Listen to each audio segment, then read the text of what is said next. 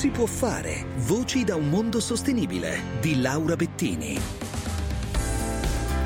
Una buona giornata da Laura Bettini, ben ritrovati per questa puntata di Si può fare, che sarà un po' speciale come del resto quella di domani, del giorno di Pasqua, perché possiamo dire è un po' un Si può fare pausa. Ci prendiamo una pausa, Thomas Rolfi, Michele Michelazzo, e torniamo la settimana prossima dal vivo. In queste due puntate invece riascoltiamo alcune delle più belle interviste, almeno a nostro gusto, ma speriamo anche soddisfino voi, che abbiamo realizzato in questi primi mesi del 2021. Faremo una carrellata tra tanti temi, tra tanti argomenti che abbiamo affrontato, e cominciamo da uno che ci sembra veramente opportuno in questi giorni di festa nei quali così rifletteremo e magari ricostruiremo il nostro futuro. Parliamo della puntata in cui abbiamo parlato anche di fallimento e di come ricostruire la nostra vita dopo un fallimento. Sentiamo un po'.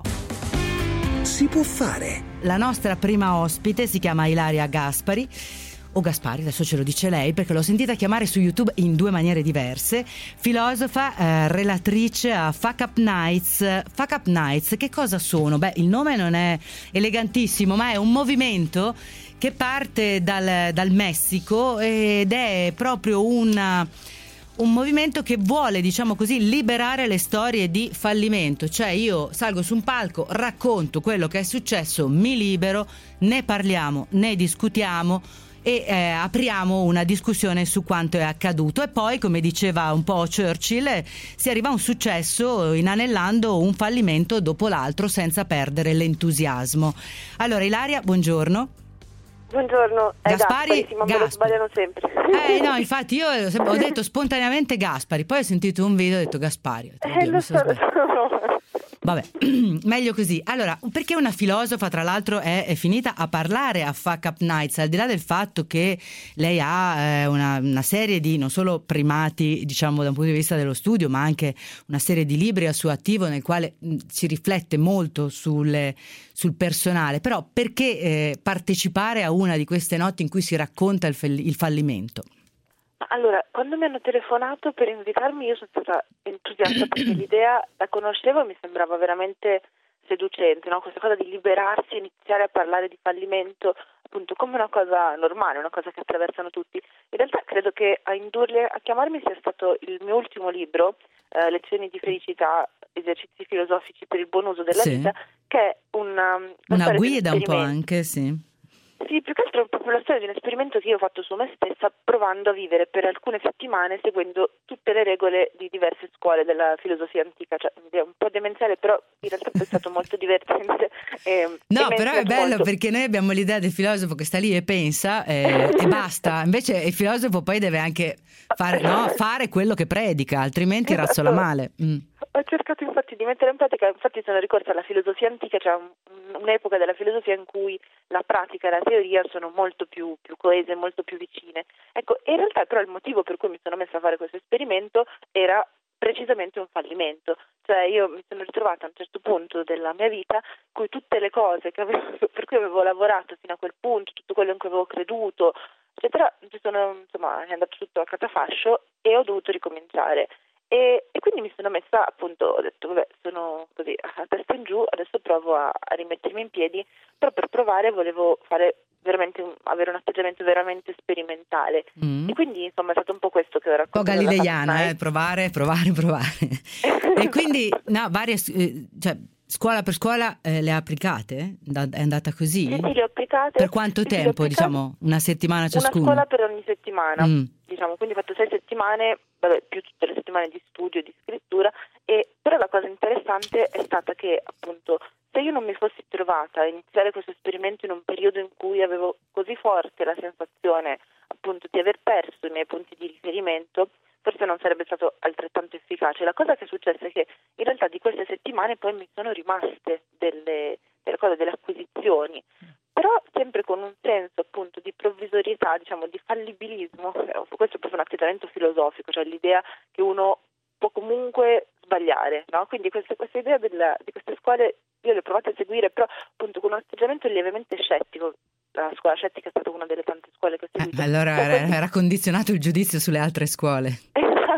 mi ha permeato, perché poi delle cose mi sono rimaste. Però appunto una cosa che ho notato molto forte è che quando appunto ci sentiamo che non siamo, che non abbiamo in pugno nessuna verità, che non dobbiamo per forza aver ragione, è un momento in cui siamo molto più duttili, più elastici e anche più capaci di capire non soltanto noi stessi ma anche le ragioni degli altri, ecco.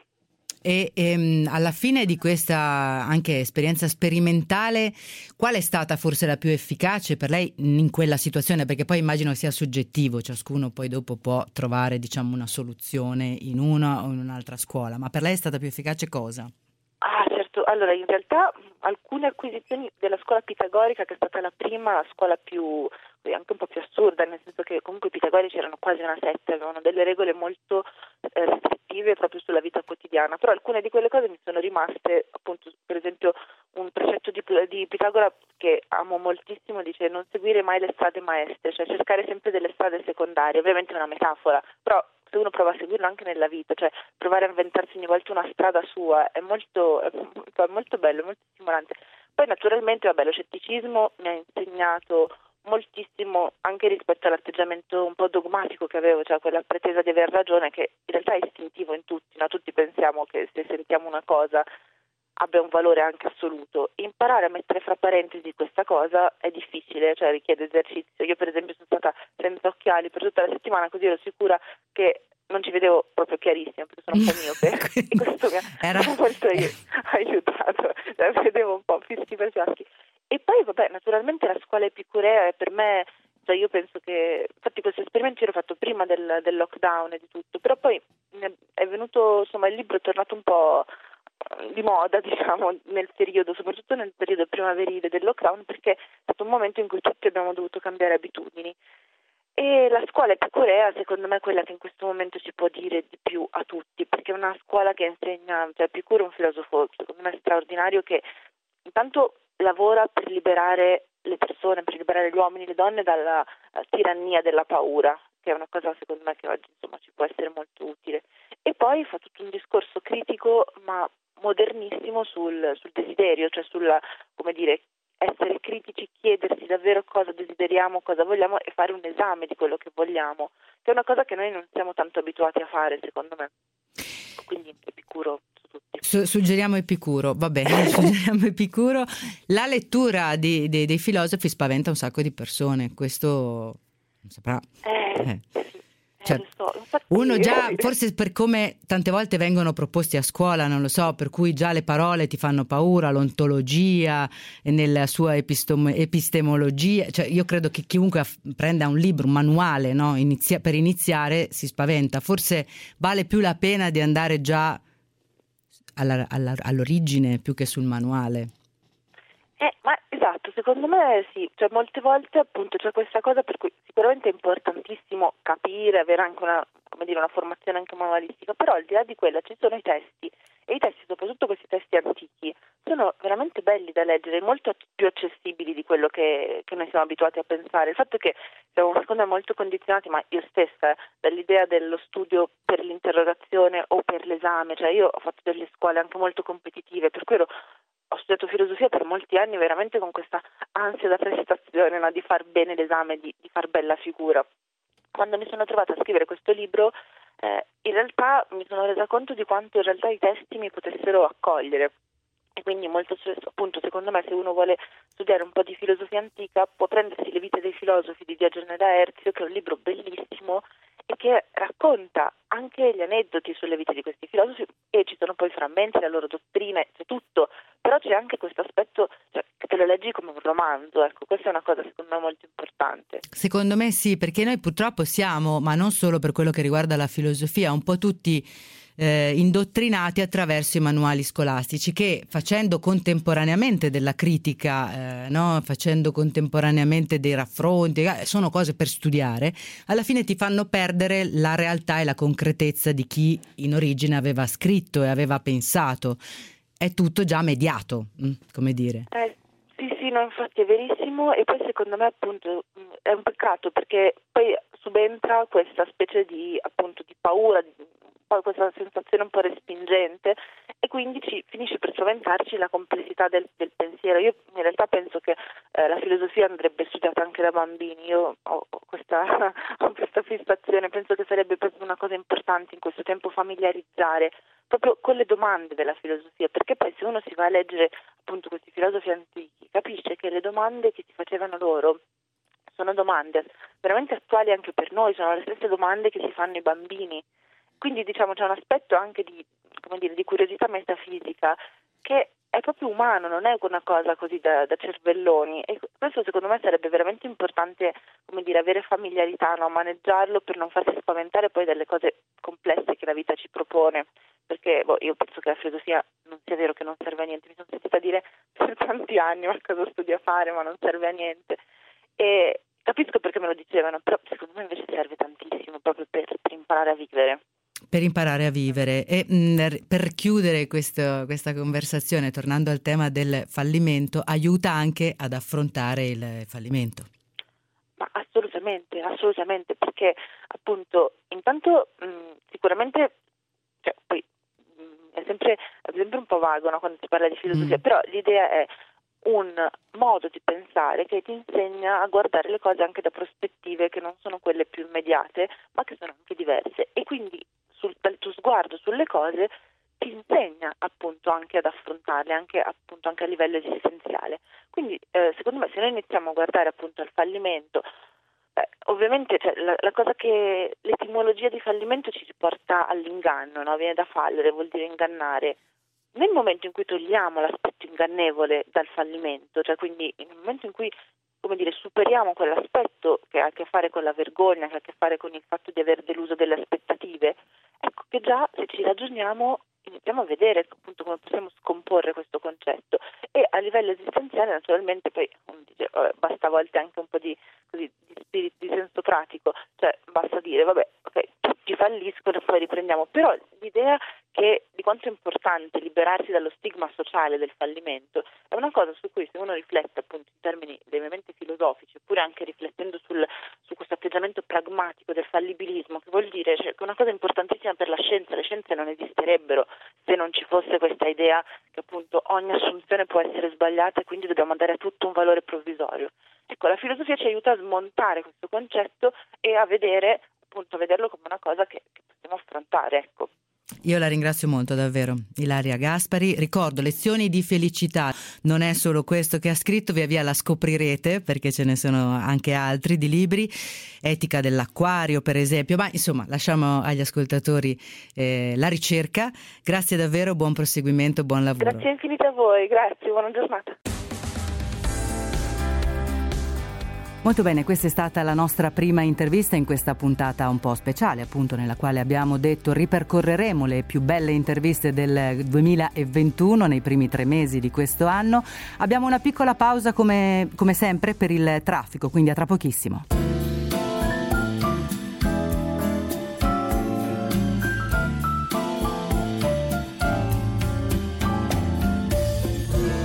Si può fare.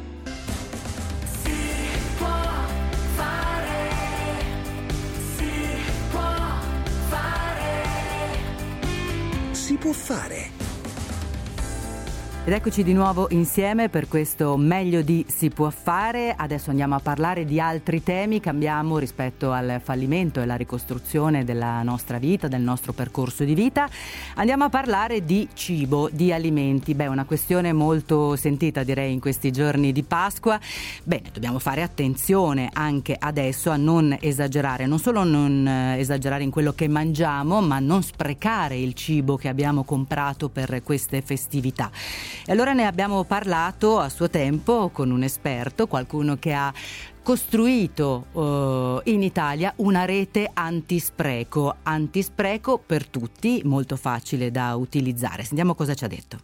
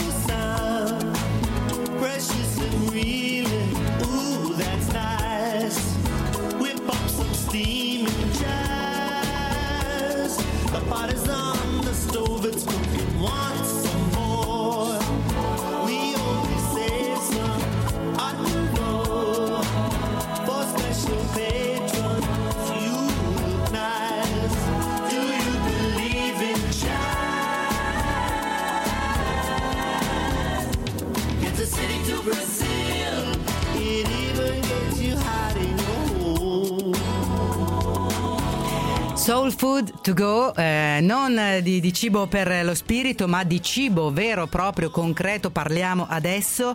Too Good To Go è piuttosto nota ormai in Italia, un'app che aiuta a evitare appunto lo spreco alimentare. Eugenio Sapora, Country Manager Italia di Too Good To Go, buongiorno e benvenuto. Buongiorno, ciao, buongiorno a tutti. Allora, mi fa molto piacere ritrovarti. Noi parlammo ai tempi in cui l'app arrivava in Italia, sono passati un paio d'anni, direi una buona diffusione ormai ha raggiunto. Sì, ci sentimmo proprio agli inizi. Sì, infatti, quando avevate le prime città, allora iniziamo da Milano, forse da Torino, poi vediamo se arriviamo a Firenze e così via. Adesso quante città coprite? 2 anni dopo più o meno siamo ormai a una 45 città, cioè siamo ormai capillari in tutta Italia. Allora, come funziona? Lo diciamo giusto per chi per caso, vero, non vi conoscesse. Uno si scarica questa app, sì, ovviamente ti devi essere devi farti geolocalizzare, perché altrimenti ti dà i risultati che di Roma.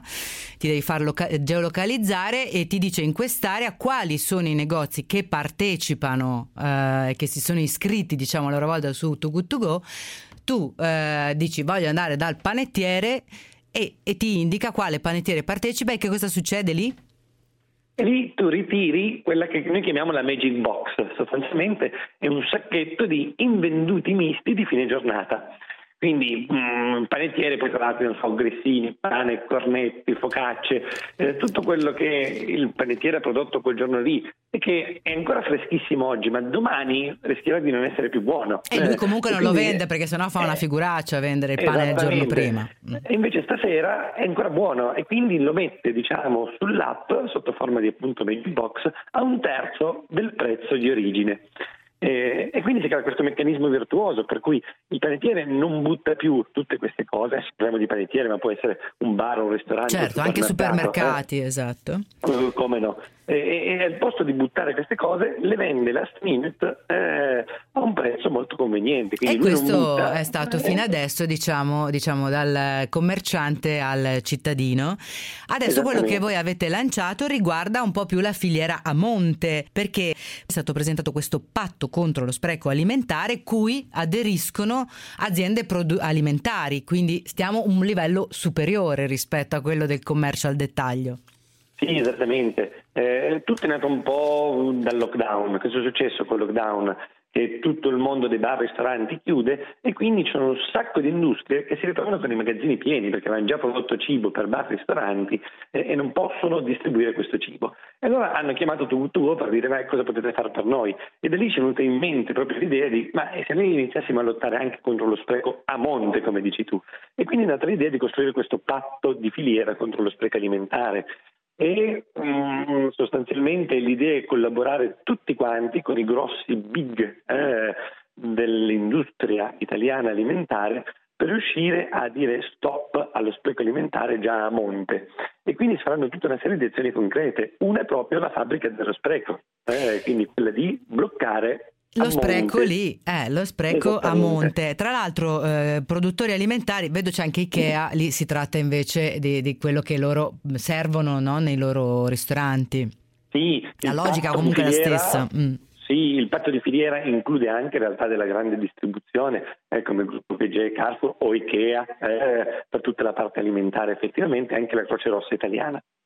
E poi c'è un grosso lavoro dentro appunto le fabbriche, ma un grosso lavoro anche sull'etichetta, che purtroppo tanti sanno leggere ancora poco. Sì, e questa è probabilmente una delle cose di cui andiamo più fieri di questo patto, è diciamo l'etichetta consapevole. C'è una piccola differenza nei prodotti, il da consumarsi preferibilmente entro e il da consumarsi entro. C'è solo un avverbio di differenza, questo preferibilmente, ma cambia tutto. In un caso, quando arrivi alla data di scadenza, il cibo è ancora consumabile. Nell'altro caso invece è proprio una data al di là del quale non puoi più consumare il cibo. Quindi noi stiamo lottando per chiarificare un po' questo nell'ottica degli italiani. Molto spesso quando qualcuno prende questo prodotto e legge da consumarsi preferibilmente entro il, non fa caso a quel preferibilmente e butta il prodotto. E quindi cosa facciamo? Abbiamo utilizzato e abbiamo iniziato a lanciare questo progetto di etichetta consapevole, con aggiungere la scritta ma spesso buono anche oltre. Quindi una persona, tanto in quanto prende un prodotto, legge da consumarsi preferibilmente entro il, 5 maggio 2021, ma spesso buono anche oltre. E quindi quantomeno la domanda se la fai, cioè, ma che mi stanno dicendo? E quindi prima di buttare immediatamente ci penso un attimo. E in questo modo soprattutto cosa fa? Usa il naso, per esempio. Usa il naso, esatto, sì. Poi mettiamo ovviamente dei disegnini per dire usa il naso, la vista e il gusto per vedere se uno dei sensi sostanzialmente per capire se il cibo è ancora buono o no. L'idea è veramente diamoci una svegliata e non diamo semplicemente retta a questo labeling che c'è imposto da legge, cosmarsi preferibilmente entro, ma svegliamoci, cerchiamo di capire con i nostri sensi se il cibo è ancora buono. Esattamente, per esempio io ieri sera lunga discussione in famiglia su una bottiglia d'olio. Allora, l'olio dietro porta la scritta perché la deve portare, ma non è che il giorno dopo, no, del che so io 31 gennaio del 2021 te lo devi buttare. L'olio lo apri, lo annusi, lo senti, 99 su 100 è buonissimo, specialmente sarà chiuso e sigillato e poi usarlo tranquillamente. Caso diverso può essere quello di latticini freschi, peraltro anche lì la tecnologia li porta a vivere molto oltre la scadenza che c'è scritta sopra, quindi anche in quel caso lì un'annusatina, molto oltre non vuol dire un mese, ma il giorno dopo, 2 giorni dopo, 3 giorni dopo probabilmente è buono lo stesso. Certo, assolutamente. Poi diciamo tutta la parte etichetta consapevole la facciamo con prodotti su cui non si prende nessun rischio, ovviamente. Quindi appunto l'olio, la passata, la pasta, sul fresco bisogna stare un po' più attenti, però sono d'accordissimo con te. Si può usare un po' di zucca anche lì. Esattamente. C'è qualcuno che ti segnala, ma segnala così al mondo, il bollino anti-interruzione della catena del freddo nei surgelati. Quello sì, effettivamente potrebbe essere una bella garanzia per tanti. Sì, effettivamente, qualcosa che potrebbe funzionare e dare fiducia, sì. Allora, e invece per tornare alla vostra, così, al patto, adesso come si sviluppa? Allora, adesso annuncio del patto vuol dire una sorta di dichiarazione di intenti, si inizia a lavorare. Adesso per i prossimi 2 anni lavoreremo con tutti questi grossi dell'industria, ma grossi, cioè, da un mare aperto, un Danone, un Lever, ce ne sono tanti, poi nei vari comunicati stampa che invieremo li citeremo tutti, però l'idea è quella poi di fare azioni concrete. Voglio che a un anno di distanza, nella prossima giornata nazionale antispreco, l'anno prossimo, si firmi quello che è stato fatto, perché è bello fare una dichiarazione di intenti, ma è tanto bello avere azioni concrete e firmarle dietro. Forse è meglio. Sì, la firma si fa dopo. Se volete la firmiamo dopo, intanto fatela. Esattamente. E quindi step dopo step con tutti i nostri vari partner iniziamo a mettere in pista queste azioni concrete. La prima è, che dicevo prima, era questa fabbrica dello spreco, quindi stiamo creando un hub in cui far arrivare tutta la materia da parte dell'industria, la riconfezioniamo e la mandiamo in giro nei vari negozi d'Italia sotto forma di Magic Box XL, quindi una Magic Box classica, però con prodotti industriali un po' più grande, ecco perché XL. Quindi prodotti che possono essere prodotti tutti a marchio, poi salumi, latticini, un po' di tutto nella stessa box. Un sorpresone, certo. Un sorpresone, esattamente. E questo ci stiamo lavorando già adesso, quindi i primi risultati dovremo vederli nell'arco di un paio di mesi massimo. Dovremo avere queste prime MG Box XL in giro per tutta Italia. Abbiamo già fatto un test che è andato molto molto bene e quindi adesso non basta che replicare, correggendo gli errori che abbiamo fatto, perché come puoi immaginarti ogni volta che si fa un test qualche errorino lo fai sempre, quindi ci si corregge e si va avanti. E poi l'etichetta consapevole. E l'etichetta nei prossimi 3-4 mesi cerchiamo veramente di spingere su quello che è etichetta consapevole e quindi iniziare a mettere con i nostri partner, in particolare della distribuzione, parlavamo prima di Carrefour, del gruppo VG, mettere questi prodotti in giro. E io qua ti devo fermare purtroppo perché abbiamo esaurito il tempo a nostra disposizione, però Eugenio Sapora, Country Manager Italia di Too Good To Go, è tutto disponibile online immagino per chi vuole approfondire, no? Quindi, assolutamente, quindi intanto ti auguriamo buon lavoro e grazie anche per il lavoro che state facendo. Dopo GR24 continuiamo, a tra poco. Si può fare. Depuis quelques semaines, notre pays fait face à la propagation d'un virus, le Covid-19, qui a touché plusieurs milliers de nos compatriotes. Coronavirus verändert zurzeit das Leben in unserem Land dramatisch. Europa y España estamos plenamente inmersos en la segunda ola de la pandemia. El Covid-19 se extiende por todo el mundo. The struggle against COVID is the single biggest crisis the world has faced in my lifetime. We all agreed that we want to get the economy back on track by getting the virus under control. Il mondo ti sembra improvvisamente più piccolo? Le frontiere impermeabili? Continua a progettare il tuo futuro a mente aperta. Generazione Mobile è l'antidoto contro ogni lockdown. Ogni settimana ci sintonizziamo con i giovani italiani oltreconfine per spiegarti come studiare, lavorare e fare impresa all'estero, anche in tempi di pandemia. Generazione Mobile, il primo passaporto radiofonico valido per l'espatrio, perché il nostro mercato del lavoro globale è sempre aperto. Sono Sergio Nava, ti aspetto ogni sabato alle 13:30 su Radio 24.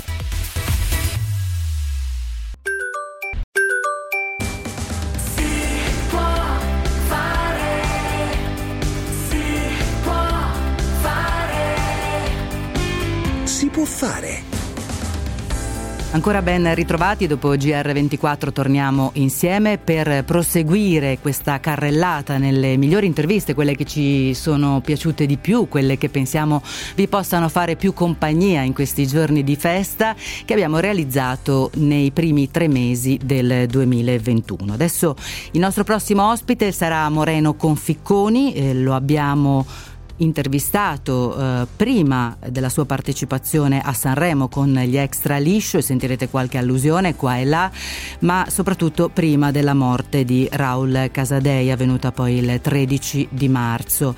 Moreno Conficconi a lungo ha suonato con Raul Casadei ed è per questo non sentirete alcuna allusione alla scomparsa di Raul. Ma comunque lasciamo spazio adesso a Moreno Conficconi in arte il biondo. Voglio vederti danzare come le zingare del deserto, con candelabri in testa, o come le balinesi nei giorni di festa.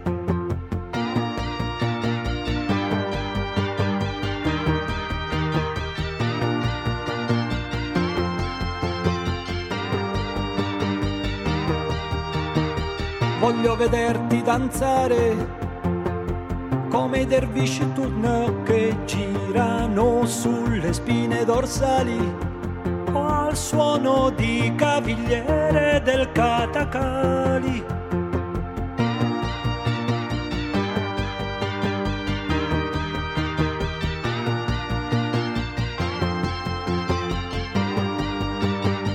E gira tutti intorno la stanza mentre si danza, danza. Gira tutti intorno alla stanza mentre si danza.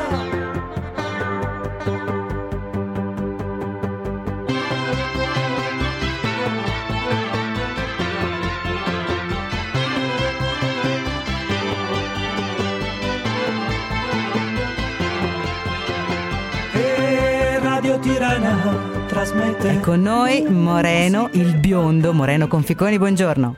Buongiorno Laura, buongiorno a tutti gli ascoltatori. Allora, ciao. Musicista, compositore, ex sassofonista, clarinettista di Raul Casadei, fondatore del gruppo Extraliscio, lunghissima carriera quindi nel mondo del ballo. Si balla ancora molto in Italia, vero? Guarda, adesso penso che ogni ballerino che ho conosciuto in questo periodo possa solamente ballare dentro.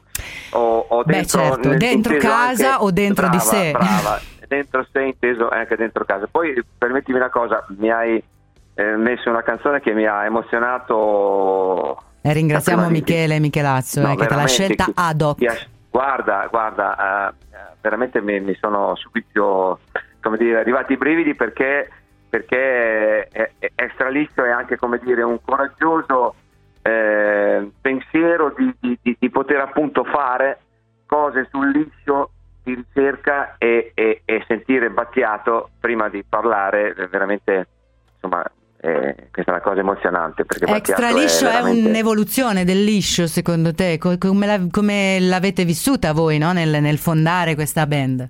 Sì, Extraliscio è questa ricerca di questa voglia di riportare la balera al centro dell'attenzione, la voglia di riportare l'abbraccio, perché il lischio è l'abbraccio, il lischio è quello che ha suonato per 48 anni e quindi è sempre stata la mia vita, è una vita al servizio di chi ascolta questa musica, perché forse a differenza di tante altre musiche questa è fatta da noi per gli altri, proprio per poi arriviamo noi esecutori, poi arriviamo noi ad emozionarci nel vedere anche appunto che la tua esecuzione ha fatto sorridere, ha fatto ballare, ha fatto divertire, ed è questo l'obiettivo di questa, da sempre l'obiettivo di questa musica. Extraliscio cosa fa?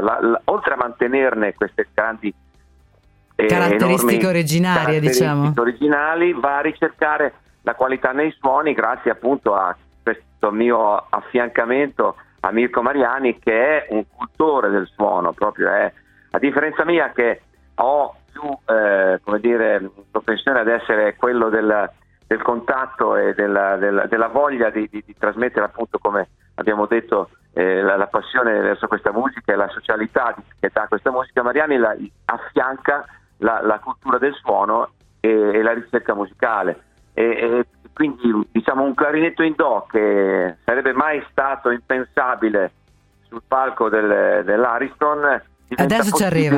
Si affianca a queste cose nuove. Beh, è un bellissimo esperimento. Adesso io non sono una cultrice del classico liscio, o invece gli Extraliscio mi stanno un po' entusiasmando, devo dirlo sinceramente. È un pubblico forse anche diverso quello che state raggiungendo adesso, penso possa dare soddisfazione anche questa a un artista nel aumentare, raggiungere cuori e animi diversi. Sì, credo che veramente questa è la possibilità di far capire anche a chi ha un'età diversa. Io ho due figlie, una di 22 e l'altra di 34, che appunto stanno seguendo con un'attenzione molto superiore questa mia musica che ho sempre fatto. E quindi vuol dire che il linguaggio si avvicina molto. E ma poi i figli suggeriscono o solo guardano? Ma i miei figli ascoltano e parlano con gli occhi, ti fanno capire al volo tutto, veramente. E tu balli? Scusami, adesso mi faccio un po' di fatti tuoi. Io ballo. Ti tocca solo suonare, ti tocca solo... No, io amo ballare, il liscio naturalmente, un bel valzer, una bella mazurka, una bella polka. L'hai sempre fatto o sei partito prima come musicista o prima come ballerino? No, l'ho sempre fatto ballare. So ballare, ma non esercito la professione. No. Quindi preferisci suonare, non eserciti come ballerina. Sicuramente preferisco. Quindi noi suonare. Cantiamo sotto la doccia, tu sotto la doccia invece balli. Ecco, fai così. Può essere. Voglio vederti ballare, in ogni caso è la parola giusta. Ma come mai Battiato ti entusiasma così? Beh, è diverso. No, insomma, è il sogno di ogni musicista poter fare nella sua carriera le sperimentazioni, fare quello che ama e poi avere sperimentazioni e avere la fortuna di incrociare anche chi quello che hai fatto è riuscito a tirartelo fuori. Perché penso che l'ultimo anno, fine 19 e fino ad arrivare oggi, grazie ad Elisabetta Sgarbi, che ha visto in noi un qualcosa che noi sapevamo di avere ma che nessuno sapeva leggere in una maniera straordinaria come l'aveva fatto lei. Quindi c'è anche un apporto proprio di magari un'iniezione, a partire con un piede diverso in questa esperienza grazie a Elisabetta Sgarbi. Sì, perché lei ha raccontato la nostra vita, prima personale e poi futuristica nel suo film Salisce Panza Valera, che è un film che uscirà, spero, appena le sale lo permetteranno, in tante sale cinematografiche. Racconta veramente il nostro mondo e quello che tanti non possono sapere di quello che è stata la nostra vita personale e di quello che può essere la forza vera di questa grande musica, perché lo ricordiamo che il liscio è una musica che nasce nei primi del Novecento, raccoglie una storia, un patrimonio musicale di musica europea, poi prosegue con le innovazioni che arrivano dall'operetta, dalle contaminazioni, sempre contaminazioni è stato il liscio, sempre una ricerca di essere affiancato. E quello che ho fatto io quando ho lasciato Casadei nel 90 è stato proprio quello di affiancarlo alle altre musiche. Ho suonato con l'orchestra Cherubini di Riccardo Mutti, quindi è la prima volta che succedeva un gruppo di Liscio che suona attorniato da 80 elementi di un'orchestra sinfonica, e la musica di Secondo Casei che viene raccontata in quella maniera. Insomma, credo che veramente oggi Extraliscio possa raccontare, rappresentare, grazie a chi si occupa di questo gruppo, la grande potenza che ha questa nostra musica. Ma quindi tu dici la forza di questa musica è la sua capacità di continuare a inventarsi, reinventarsi, affiancandosi ad altri artisti, altri, no? Sì, perché è una musica corretta, è una musica educata, è una musica che segue un obbligo di scrittura. È come la musica classica, se vogliamo avvicinarci un po' a un esempio di interpretazione. Cioè va letta, va interpretata, va seguita nelle varie parti. Dico un aneddoto, per esempio il ballerino che ascolta un valzer, se non ha una crescente dose di note di clarinetto in do in un momento giusto della canzone, non balla bene. La stessa melodia che viene eseguita dal sax, che a coppia viaggia sempre duettando con l'esecutore del clarinetto, cioè se non hanno un crescendo unico, oppure se non hanno degli alti e bassi, momenti di crescita anche tecnica o melodica, il ballerino non ha la stessa reazione. Sembra strano dire questo, ma è proprio una simbiosi tra il ballo e l'esecuzione. Beh, ce l'hai dentro, immagino, dopo tanti anni sai che deve accadere quella cosa, e se non accade ovviamente non balli alla stessa maniera. Ma il ballo è cambiato? Cioè si balla sempre come una volta, come ci ricordiamo il ballo dell'Aia, il ballo della Romagna, come la vedevamo nelle balere, oppure c'è stato anche lì un cambiamento, un'evoluzione? Ma guarda, lì c'è stato veramente un grande cambiamento in questo suo percorso, perché esistendo da più di un secolo è immaginabile che con le mode ha sempre avuto da confrontarsi, e quindi ma quella cosa che aiuta molto a far sì che questo non possa essere più di tanto, attaccato, non essendo moda, resta lì, si affianca alle mode e si affianca agli stili di ballo. Io credo che questo sia il momento che il ballo ritorna alla sua fase iniziale, che è quella della sua semplicità, della semplice voglia del divertimento, e per questo il giovane può essere molto più attratto. Ed è stato con noi Moreno Conficconi, in arte il biondo. Adesso ci dobbiamo fermare e diamo spazio alla viabilità per proseguire però subito dopo.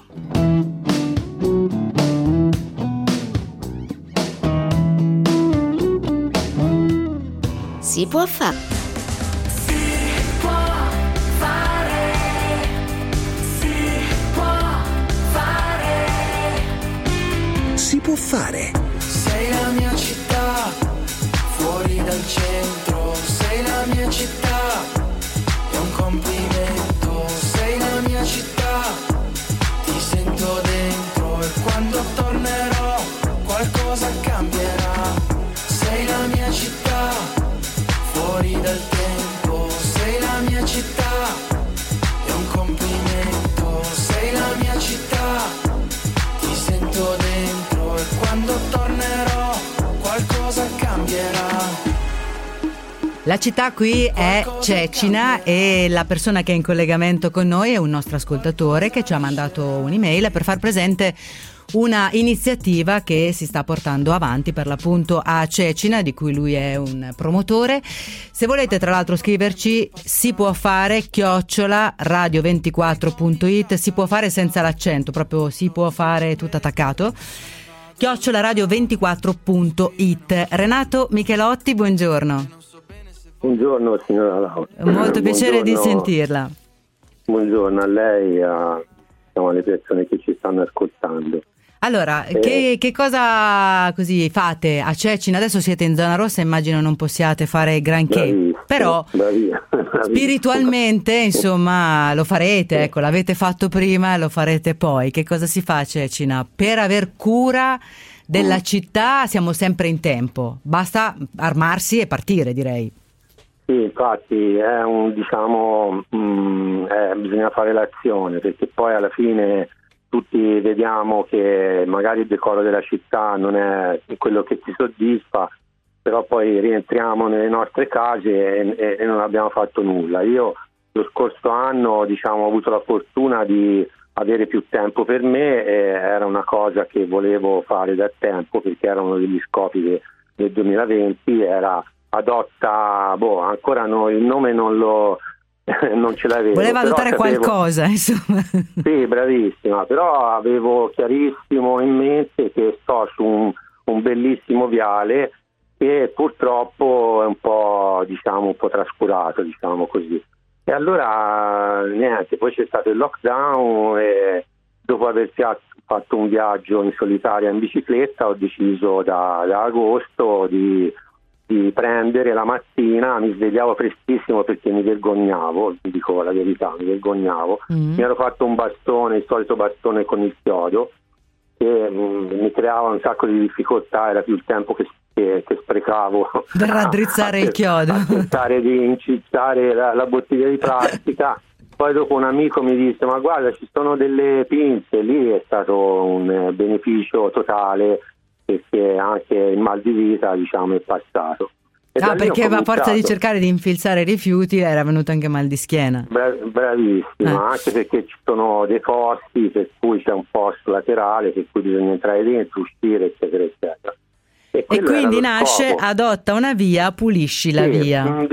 Che poi a un certo punto le persone mi scambiavano per un operatore ecologico, e allora ho detto no, qui mi devo distinguere, no? E da lì ho creato questo gruppo, abbiamo fatto delle pettorine con un logo fatto da un mio carissimo amico che rappresenta un canguro, nel cui marsupio mette dentro la buccia di banana, mette dentro, una cosa simpaticissima. E da lì praticamente poi dopo cosa è successo? È successo che, siccome io sono anche, ho la fortuna di avere giocato al rugby e poi di avere un maestro buddista, per cui si fa. Nel senso buddista o nel senso filosofico? No, nel senso buddista. Religioso, ecco. Sì, e quindi ho cercato anche di fare l'azione, no? Perché è inutile stare a pensare. E da lì ho cominciato, come si dice in Toscana, a allargarmi. E adesso quanti siete? Il gruppo è composto da quasi 400 persone. 400 persone in pochi mesi, perché hai detto agosto, quindi neanche un anno. Però devo dire per onestà che i più sono simpatizzanti. Che in una città di 30.000 abitanti, perché poi vedi, poi le pinze ce l'ha lei e quanti altri? Sì, le pinze ce l'abbiamo una 30-40 persone, no? Che poi ognuno ha il suo gruppetto e via. Cosa volevo dire? Ho perso il filo. Che sono tanti sostenitori. Sì, che appunto ho cercato di allargarmi proprio perché il motivo è anche quello di creare valore, no? Ora prima parlavate di questi giovani, di questi ragazzi, no? Che sono dopo in tempo di pandemia si sono un po' lasciati andare. Si sono un po' lasciati andare, e ho cercato di creare veramente valore facendo cosa? Facendo una piccola, cercando di lavorare un po' sulle coscienze delle persone, perché magari le persone ti vedano, no? Ti vedano e si domandano perché magari, oppure questa cosa per esempio è servita molto come pungolo a, secondo me, anche se non ho dei ritorni agli organi competenti, no? Perché ti vedano. Poi ho avuto la fortuna anche di avere dei giornali, La Nazione e il Tirreno, che anche non cercati mi hanno intervistato e hanno messo sulla cronaca locale le attività, tra cui appunto, avendo giocato al rugby, avendo il cuore da rugbista, per esempio ho preso la squadra dell'Under 16, che è una squadra bellissima, di ragazzini in gambissima, ho preso il capitano e siamo già usciti un po' di serate intorno, non è che bisogna prendere organizzare delle date, no? Come fanno spesso e volentieri gruppi che vanno sulle spiagge, vanno nei pinete. No, questo è un fai da te, no? Uno si alza la mattina e dice: domani voglio pulire X, no? La strada sì. Beh, e poi è chiaro, con una squadra di rugby dietro, con dei ragazzini un po' motivati anche. Si possono fare delle belle azioni. Bravissimo. Allora, io Renato la devo salutare, però la ringrazio molto, perché ci ha fatto molto piacere parlare di Cecina e di Adotta una Via, Pulisci la Via, e mi auguro che il vostro gruppo, oltre che di sostenitori, si allarghi anche di soci attivi, diciamo così, e che siate sempre di più e che davvero possiate incidere, diciamo, in maniera decisa sull'ambiente circostante, perché non è mai troppo tardi per farlo. Grazie. Grazie a lei. Grazie Renato, grazie. E a questo punto abbiamo introdotto qualche piccola azione locale che ci dice appunto che si può fare, davvero si può fare sempre qualcosa anche per il nostro pianeta, se pensiamo più in grande. Se trasformiamo il pianeta nel quale viviamo, il modo nel quale viviamo su questo pianeta, ebbene possiamo davvero incidere sul futuro. E abbiamo a questo punto in collegamento con noi due ospiti. Il primo che vi presento è Andrea Dalio, che è il rappresentante italiano dello European Business Awards for the Environment, insomma del premio europeo business per l'ambiente. Buongiorno. Buongiorno a lei, Laura Bettini, e ai radioascoltatori di Si può fare. Ci fa tanto piacere che sia in collegamento con noi per parlare del premio Impresa Ambiente Italiano, che è poi dopo uno step per arrivare a quello europeo, giusto? Assolutamente sì. È il primo passaggio, ecco. Sì, è il primo passaggio. Il nostro premio è giunto all'ottava edizione, ma è proprio a un genitore illustre, che è appunto il premio europeo di cui lei accennava, nato già nell'87, e le imprese vincitrici dei vari premi nazionali degli Stati membri, con cadenza biennale, poi concorrono al premio europeo. Quindi il premio nazionale consente una vetrina innanzitutto a livello nazionale per i vincitori, ma che poi possono accedere al premio europeo, ecco, con uno spazio assolutamente ancora più ampio e più rilevante. Eh sì, perché questo è il modo poi anche di essere in vetrina rispetto a tutta l'Europa. Qui non è tanto la questione di dire vinco, non so se vince del denaro tra l'altro, ma non credo, è più che altro il potersi presentare a tutto il continente, in sostanza.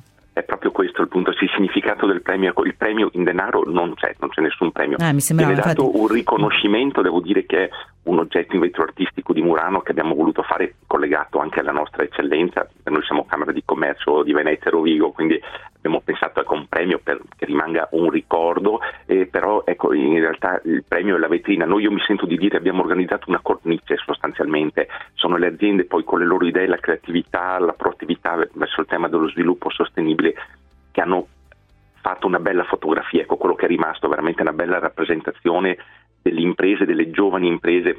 Lei ha parlato di giovani anche stamane, e ci sono delle imprese creative di giovani veramente che hanno portato soluzioni assolutamente interessanti. Esatto. Allora la vetrina è il primo punto, assolutamente dare visibilità. Il secondo è spingere sull'innovazione, dire si può fare, riprendo il titolo del programma, e soprattutto si può replicare. Anche la replicabilità è un elemento che viene valutato, un elemento distintivo, perché si vorrebbe spingere proprio su una diffusione a macchia d'olio su tutta l'Unione Europea.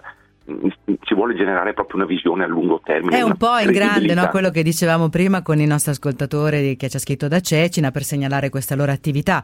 Si deve fare qualcosa localmente per incidere poi a livello globale. Qui si tratta di grandi imprese, anzi alcune sono ancora piccole, che però possono davvero incidere sul futuro del nostro pianeta. Sì, è proprio così. Sono imprese piccole, sono imprese grandi, qui sono diverse. Ce n'è un po', infatti, perché ce ne sono vari. Adesso dico, i premi sono stati attribuiti a Edileco, Caviro, Ecoplasteam, Waste to Methane, adesso qui mi sono poco, non so come si deve pronunciare, c'è anche Enel, quindi sono varie aziende che hanno vinto, ciascuna per il suo filone, il suo settore, grandi, piccole, ma l'importante era l'obiettivo e il modo con cui si lavora, giusto? Ah, sì, proprio così, perché le forme societarie sono diverse, la localizzazione è diversa, i partecipanti vengono da 19 province italiane qui abbiamo Aosta, Trentino, scendiamo poi Milano, Roma e arriviamo a Cosenza. Parlo dei vincitori, quindi assolutamente ben distribuiti a livello geografico da nord a sud, però sono tutte candidature che devo dire esprimono soluzioni. Qui adesso il tema anche importante attuale è quello del Green Deal, diverse sono i filoni, gli obiettivi che si ripropone, ma qui troviamo già soluzioni che veramente si raccordano perfettamente agli ambiti di intervento che disegna l'impegno nuovo della Commissione. Qui le imprese, devo dire, c'è già molto che è già stato fatto, ecco, già molto è disponibile, quindi abbiamo già degli esempi, ma non di idee, non di teorie, ma proprio di soluzioni già in essere, già pronte. Allora, noi abbiamo una piccola pausa adesso, se conosce il nostro clock cosiddetto Andrea Dalio, e torniamo subito dopo con lei e con uno dei vincitori di questo premio.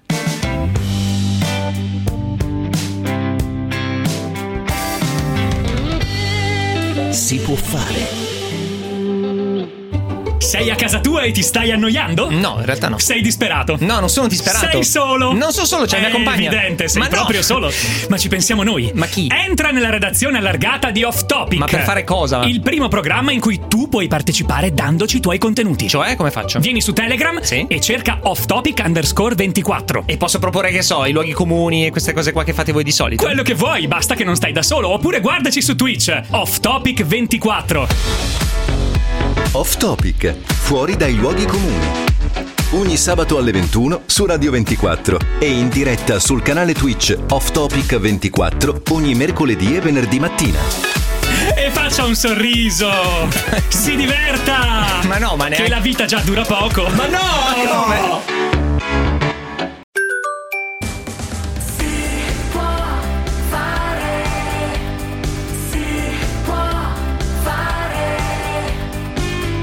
Può fare.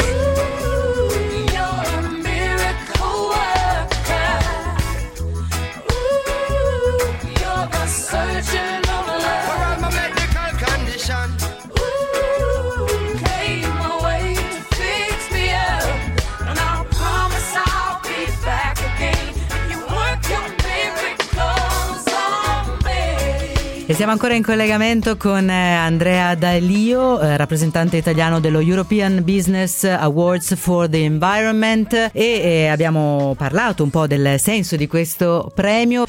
Dalio, a questo punto presentiamo uno dei premiati di questa edizione 2021 e lui è Carlo Felice Maggi, che è il presidente di Ecoplasteam, Ecoplasteam, buongiorno. Buongiorno a tutti. Andiamo da Venezia a Torino, facciamo tutto l'asse est-ovest oggi, direi. Sì. Allora, Ecoplasteam che cosa fa? Glielo faccio spiegare perché è il motivo del premio, ecco. Fa una cosa molto particolare, ma che tenta di risolvere un problema che è mondiale.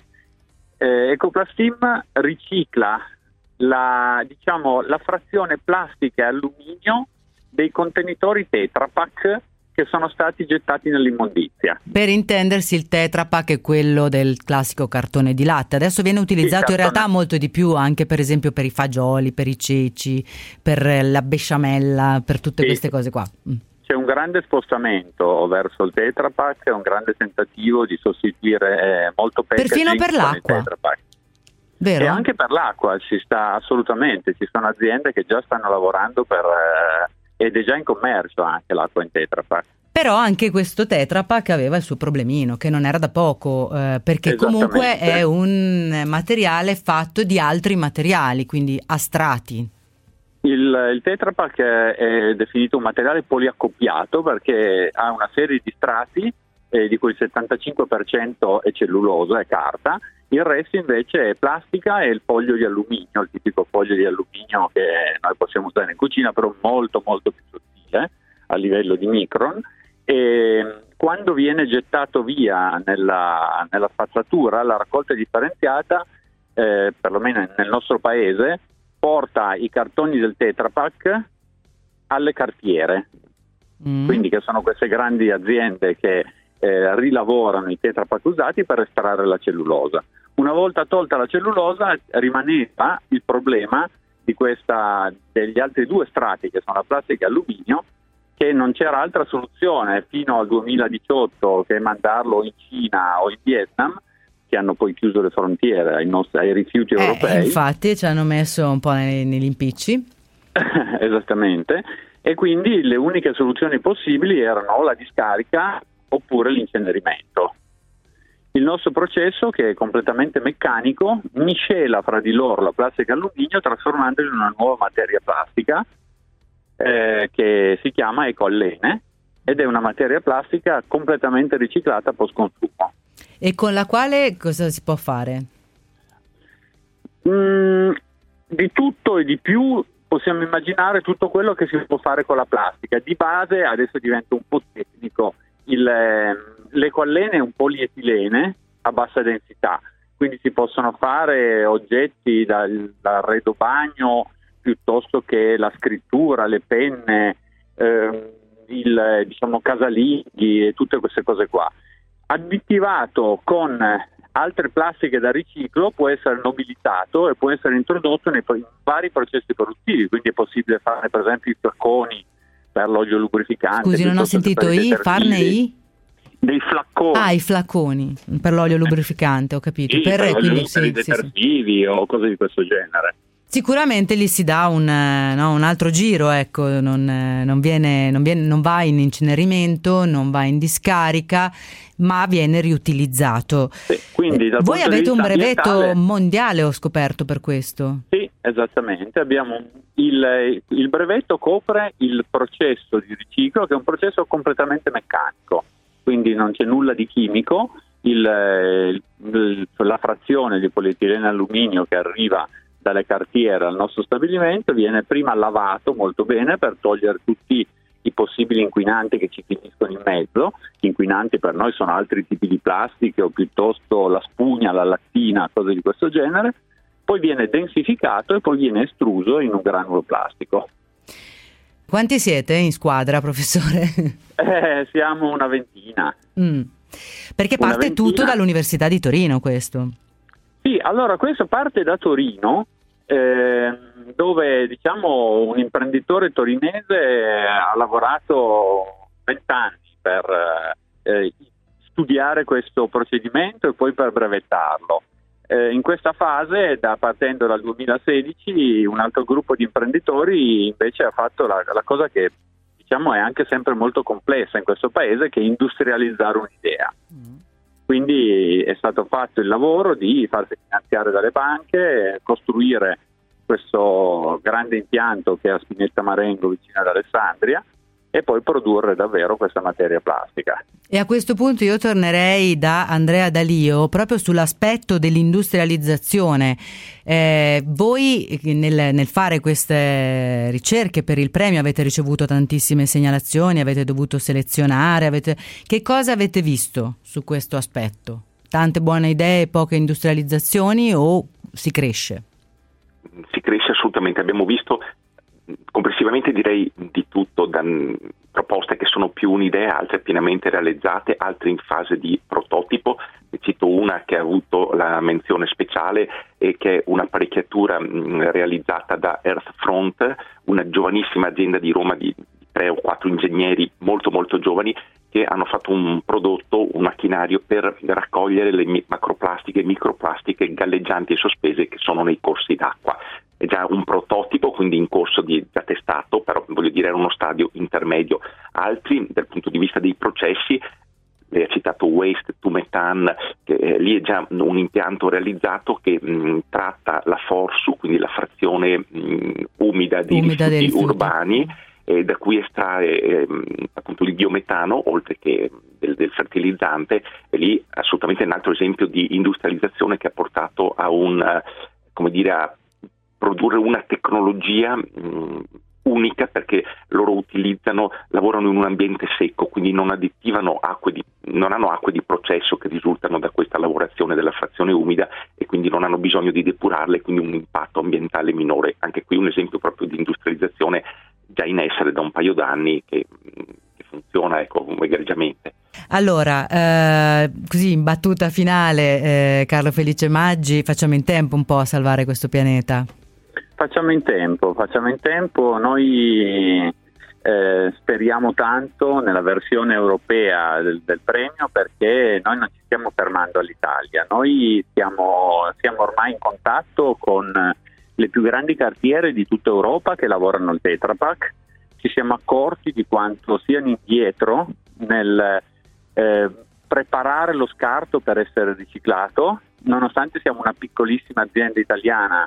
Queste cartiere più grandi fatturano 1,5 miliardi di euro, parlano con noi, sono molto interessate a capire e a migliorare il loro processo produttivo, ci mandano i loro scarti, ci chiedono delle certificazioni di riciclabilità del loro scarto, e quindi siamo convinti di riuscire davvero a innescare su questo tema, che è un tema grave per l'ambiente, il poliaccoppiato, un circolo virtuoso che perlomeno tolga di mezzo una dei fattori di inquinamento e di non green che abbiamo in questo mondo. Esattamente. Vi ringrazio entrambi per la vostra presenza qui, per averci spiegato sia del premio sia di quello che fa Ecoplasteam. Andrea Dalio e Carlo Felice Maggi, buon lavoro, alla prossima occasione. Grazie. Arrivederci. Io annuncio già, ci sarà la 9ª edizione, quindi noi veniamo, noi ci scriviamo, non so, adesso ci inventiamo qualcosa anche noi. Benissimo. Grazie davvero. Si può fare.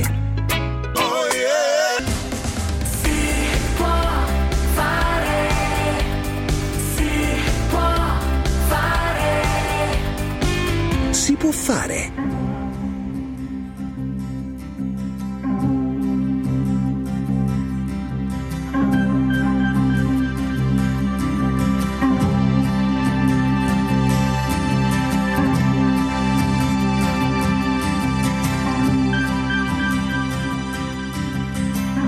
Ogni giorno racconto la favola mia, la racconto ogni giorno chiunque tu sia, e mi vesto di sogno per darti, se vuoi, l'illusione di un bimbo che gioca agli eroi.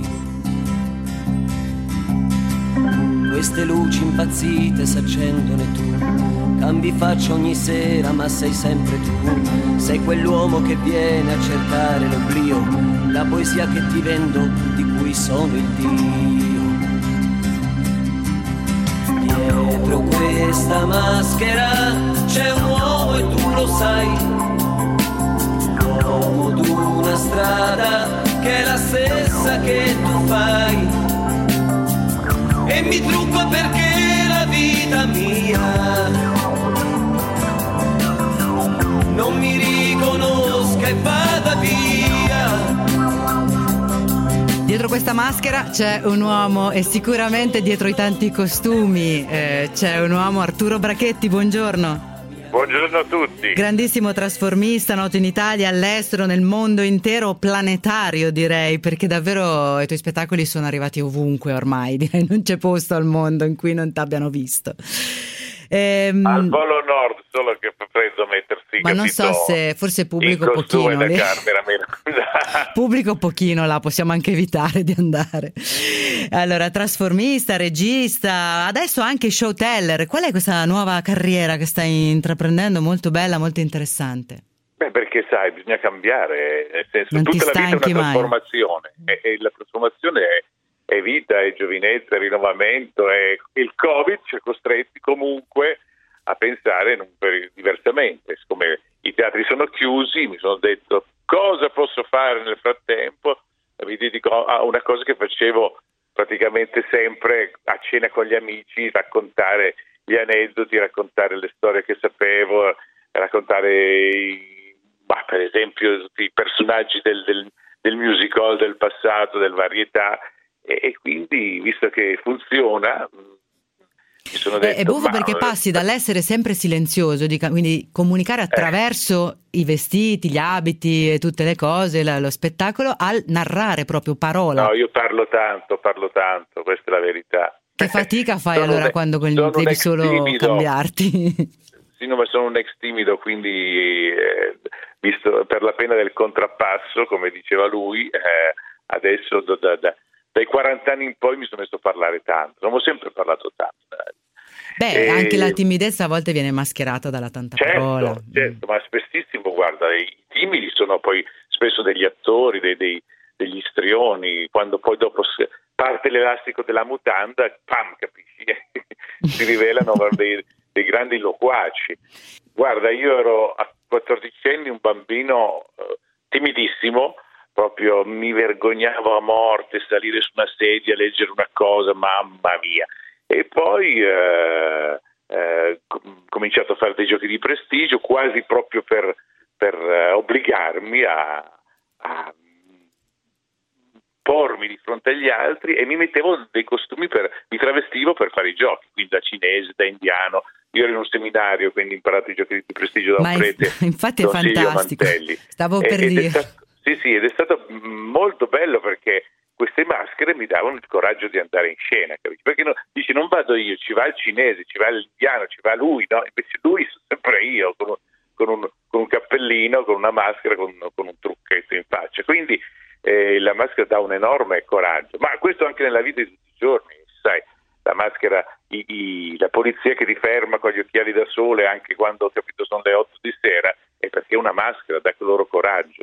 Che ti deve incutere, dentista, certo, una certa soggezione. Perché, certo, poi dopo quando dici l'abito non fa il monaco, in teoria, ma in pratica sì, perché se tu entri in un posto la gente ti squadra, sai, io sono entrato in certi negozi vestito magari un po' così trasandato, ti guardano su, mi ho chiesto qua. Poi adesso con la mascherina, hai notato che con la mascherina ti guardano molto di più, perché dici questo qua è uno che ha la mascherina perché come tutti abbiamo la mascherina, o perché vuole derubarmi, o perché capisci molto. Certo, devi intuire dagli occhi, certo, se dagli ti trovi occhi, davanti un ben intenzionato oppure no. Ma sai che la gente ti riconosce dagli occhi adesso, è incredibile. Almeno questi qua, i negozi vicino a me mi riconoscono dagli occhi. No? Dopo un po' è così. Io ho visto invece tanti fraintendimenti alla cassa del supermercato, perché lì l'occhio non basta, perché dall'occhio non intuisci se il cliente, che so io, ha problemi. E poi adesso i ladri veri vanno in giro firmati. Hai letto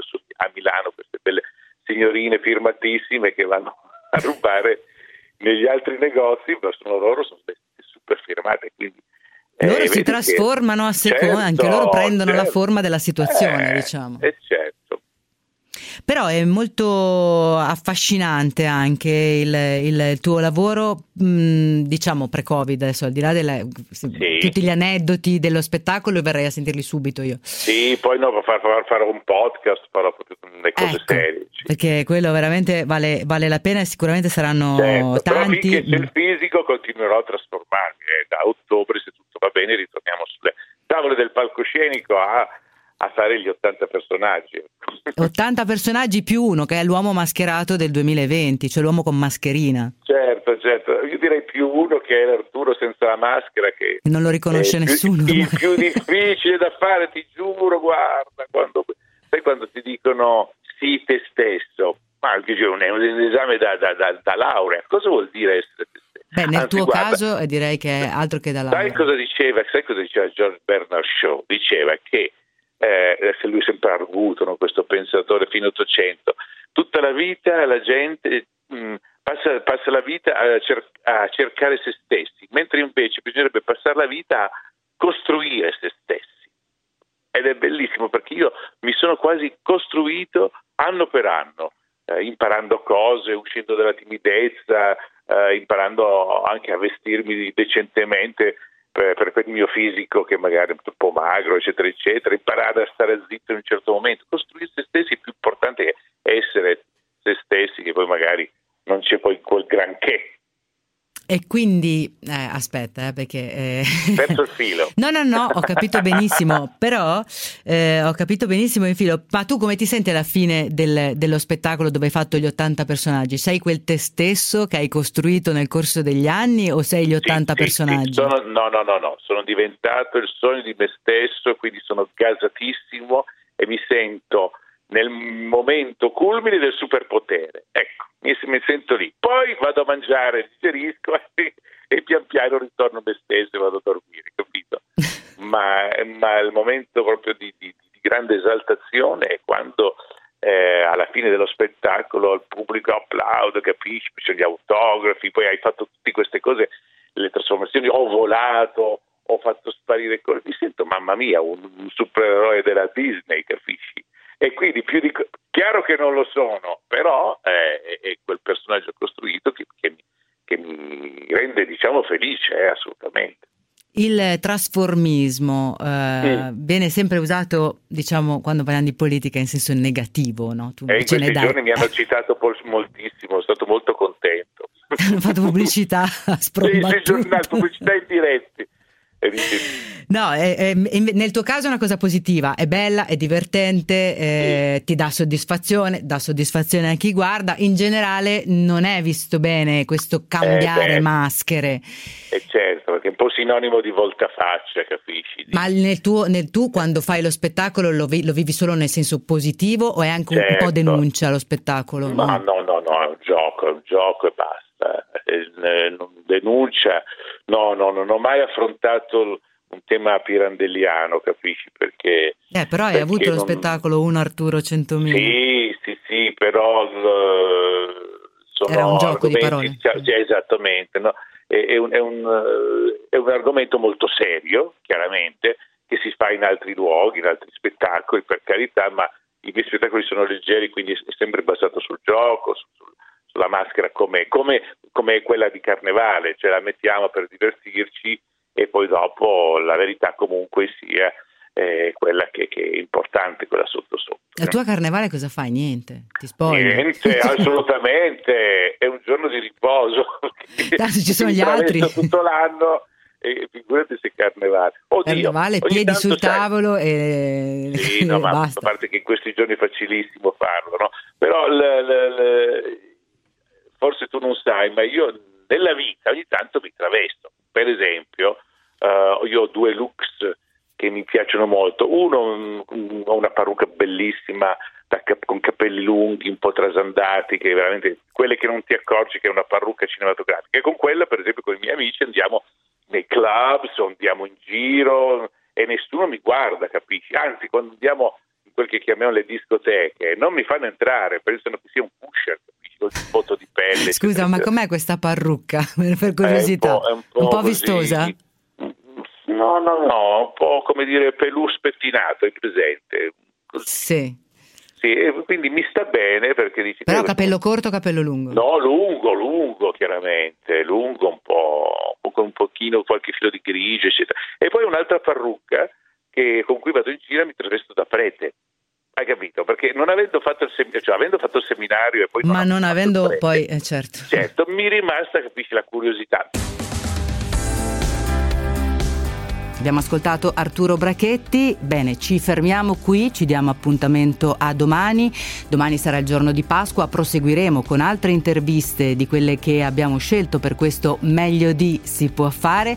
Da Laura Bettini un buon proseguimento d'ascolto con i programmi di Radio 24, un ringraziamento in redazione a Thomas Rolfi e a Michele Michelazzo che è l'autore di questo programma, Andrea Roccabella che ci ha assistito in regia. Da Laura Bettini un buon ascolto.